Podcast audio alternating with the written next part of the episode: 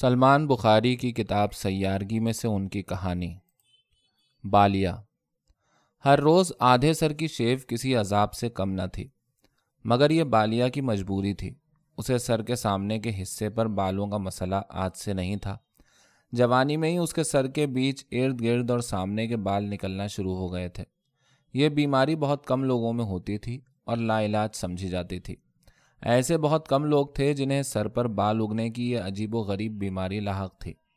کچھ ڈاکٹرز کے بقول یہ موروثی مرض تھا جو صرف انہی لوگوں میں ہوتا ہے جن کے خاندان میں یہ بیماری رہی ہو۔ اس بیماری میں ماتھے کے اوپری حصے اور سر کے بیچوں بیچ بال اگنا شروع ہو جاتے تھے، جو روزانہ بڑھنا شروع ہو جاتے تھے اور کچھ ہفتوں میں سر پر بالوں کے بے ہنگم گچھے نکل آتے تھے۔ بالیا کو اپنی اس بیماری کو چھپانے کے لیے ہر روز اپنے سر پر تیز دھار چاقو اور بلیڈ سے شیو کرنی پڑتی تھی۔ لیکن اگلے ہی دن چھوٹے چھوٹے دانے جیسے بال دوبارہ نمودار ہو جاتے تھے، جنہیں چھپانے کے لیے اسے مجبوراً ٹوپی چڑھانی پڑتی تھی۔ اس کے گھر میں کسی کو بھی یہ عجیب بیماری نہیں تھی اور نہ ہی ان کے بزرگوں میں کسی کو یہ مرض لاحق رہا تھا۔ بالیا کے اسکول میں سب اس کی ٹوپی کا مذاق اڑانے لگے تھے۔ وہ اسے بالے کہہ کر چھیڑتے جو ان لوگوں کو کہا جاتا تھا جن کے سر پر بال ہوتے تھے۔ اسکول میں سب اس کے قریب جانے سے ڈرتے تھے کہ کہیں یہ بیماری انہیں نہ لگ جائے۔ حالانکہ یہ اچھوت کی بیماری قطعی نہیں تھی۔ بالیا سب دوستوں اور لڑکیوں کے چمکتے بغیر بالوں کے سر دیکھ دیکھ کر احساس کمتری کا شکار ہونے لگا۔ وہ دن میں دو بار اپنے سر کو رگڑ رگڑ کر بلیڈ سے شیو کرتا تاکہ وہ بھی باقی سب جیسا دکھ سکے۔ مگر شام تک پھر اس کے دانے نما بال سر پر نمودار ہو جاتے تھے۔ وہ ہر وقت اپنے سر پر ہاتھ پھیر کر دیکھتا کہ کہیں کوئی بال تو نہیں نکلا۔ اسے ذرا سا بھی شک ہوتا تو وہ اسے فوراً شیو کر دیتا۔ اس کی ماں اور باپ جن کے سر پر ایک بال تک نہیں تھا، اس کے مستقبل کے بارے میں پریشان رہنے لگے۔ ایک دن انہوں نے ایک اشتہار دیکھا جو سڑک پر ایک بڑے مال کے اوپر تازہ تازہ لگا تھا۔ اس پر بالوں کو ختم کرنے کا شرطیہ علاج لکھا تھا اور بال اکھاڑنے کے چار جز لکھے تھے۔ بالیا کی ماں اور باپ دونوں یہ اشتہار دیکھ کر بے حد خوش ہوئے۔ انہوں نے فوراً بالیا کو بتایا، وہ بھی بہت خوش ہوا۔ وہ سب اس کلینک پہنچے جہاں لیزر سے بال اکھاڑنے کا پیچیدہ مگر مہنگا کام کیا جاتا تھا۔ بالیا ڈاکٹر کے کمرے میں داخل ہوا۔ ڈاکٹر ہیئر نے اسے بتایا کہ بالیا تمہارا علاج ممکن ہے اور اس علاج کے بعد تمہیں کوئی بالے کہہ کر نہیں چھیڑے گا۔ ڈاکٹر نے بالیا کو نیند کی دوا دی اور چار گھنٹے کے طویل پروسیس کے بعد اسے جب ہوش آیا تو اس کے سر پر مختلف جگہ اسکار نظر آئے۔ مگر اچھی بات یہ تھی کہ کہیں کوئی بال کا نشان دکھائی نہ دیتا تھا۔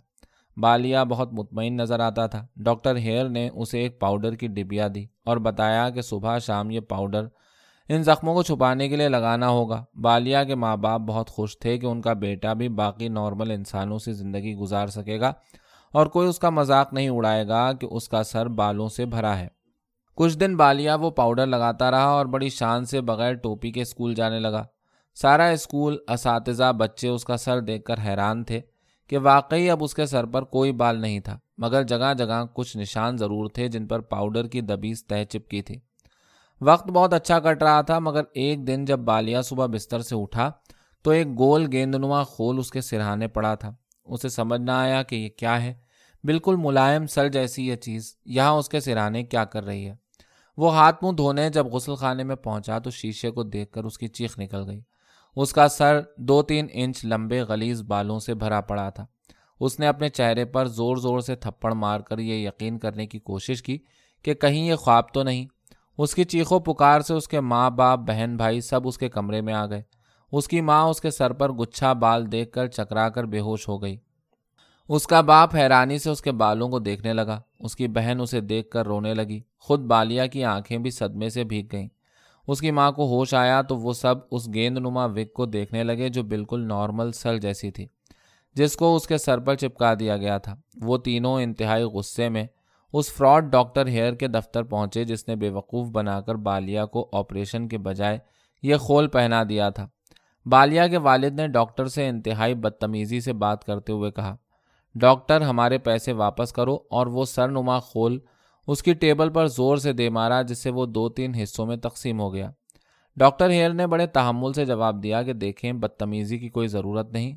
یہی طریقہ علاج تھا۔ اگر آپ کا بیٹا کچھ دن اور یہ خول چڑھائے رکھتا، تو اس کے بال خود بخود مر جاتے۔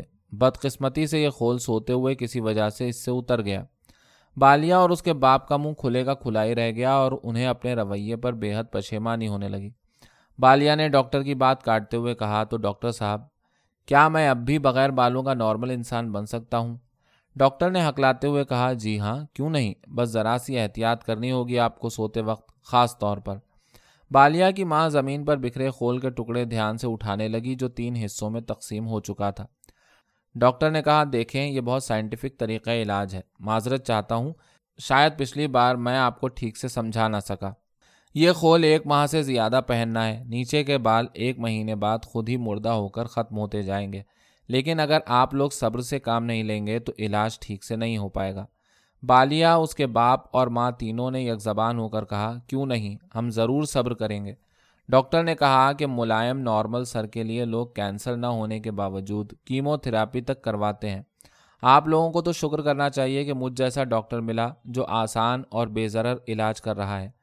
ڈاکٹر نے ساتھ ہی بتایا کہ یہ خول اب کسی کام کا نہیں رہا۔ نیا خول ڈالنا پڑے گا جس کی قیمت ذرا زیادہ ہے، مگر میرا مشورہ ہے وہ آج ہی پہنا دیا جائے۔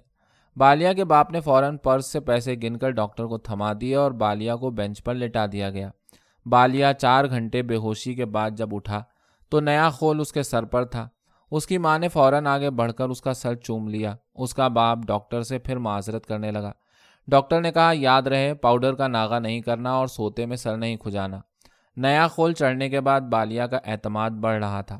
اب وہ ہر جگہ بغیر ٹوپی کے گھوم رہا تھا۔ سوائے پرانے جاننے والوں کے، کوئی اسے دیکھ کر نہیں کہہ سکتا تھا کہ اس کے سر پر بغیر بالوں کا ملائم خول چڑھا ہے۔ سب اسے خوبصورت، بغیر بالوں کا نارمل صحت مند انسان سمجھنے لگے۔ وہ بڑی شان سے سڑکوں پر گھومتا۔ ہر دکان میں بغیر کسی وجہ کے شیشے کے سامنے اپنے ملائم سر کو دیکھتا، اسے اپنا چمکتا، بغیر بالوں کا سر دیکھ کر ایک عجیب طرح کا سکون اور مسرت کا احساس ہونے لگا۔ اس کے گھر والوں نے فیصلہ کیا کہ وہ اس شہر کو چھوڑ کر دوسرے شہر جا بسیں گے، جہاں کوئی نہ جانتا ہو کہ بالیا کو سر پر بالوں کا عجیب و غریب مرض لاحق تھا۔ خول کو چڑھائے لگ بھگ دو ماہ دس دن ہو چلے تھے۔ ایک رات بالیا کی شدید سر درد سے آنکھ کھلی۔ اس نے سر درد کی دوا لی مگر آرام نہیں آ رہا تھا۔ یوں معلوم ہوتا تھا جیسے کوئی اس کے سر سے خون چوس رہا ہے۔ اس کا سر درد سے پھٹنے لگا تھا۔ اس نے اپنے سر کو درد کی شدت سے زور سے دبانا چاہا، مگر آرام نہ ملا۔ وہ درد سے کرانے لگا، تولیہ سر پر لپیٹ کر دبانا چاہا، مگر آرام نہ ملا۔ آخر اس نے اپنا سر بیڈ کی سائڈ پر زور سے دے مارا۔ ایک چٹاخ کی آواز آئی، اس کا خول ٹوٹ کر گر گیا۔ اس کی آنکھوں کے سامنے بہت سے بال آ گرے، وہ زور سے چلایا۔ اس کے ماں باپ کمرے میں آ گئے۔ اس کے سر سے خون رس رہا تھا اور پورا سر گردن تک پھیلے ہوئے بالوں سے بھرا تھا۔ جوئیں اس کے سر میں ہر جگہ خون چوس رہی تھیں۔ اس کا باپ روتا ہوا اسے کندھے پہ اٹھا کر باتھ روم لے گیا اور شاور اس کے سر پر کھول دیا۔ بالوں کے کئی گچھے ہودی میں جمع ہونے لگے اور پانی ہر طرف بہنے لگا۔ اس کے سر پر ہر طرف لمبے بال اگائے تھے۔ ایسے بال اس سمیت آج تک کسی نے سر پر نہ دیکھے تھے۔ اس کی ماں اور بہن اس کے لمبے گھنے بال دیکھ کر منہ کھولے حیران کھڑی تھیں۔ اگلے دن وہ کندھے تک آئے ان گھنے بالوں سمیت ماں باپ کے ساتھ دوبارہ ڈاکٹر ہیئر کے دفتر جانے کے لیے نکلا، جو انہیں دیکھتا رک جاتا۔ کچھ لوگ بالیا کے بالوں کی تصویریں اتارنے لگے، کچھ ویڈیوز بنانے لگے۔ جب وہ ڈاکٹر کے دفتر کی بلڈنگ پہنچے تو وہاں ڈاکٹر ہیئر کے سائن بورڈ کی جگہ ڈاکٹر توتھ دندان ساس کا سائن بورڈ لگا تھا۔ پتا کرنے پر معلوم ہوا کہ ڈاکٹر ہیئر وہ جگہ چھوڑ کر پچھلے مہینے جا چکے تھے۔ واپسی پر بالیا اپنے بالوں میں انگلیاں پھیرنے لگا۔ اور خود کو دل ہی دل میں کچھ سمجھانے لگا۔ شاید بالیا اپنے بالوں کے عشق میں گرفتار ہو چکا تھا۔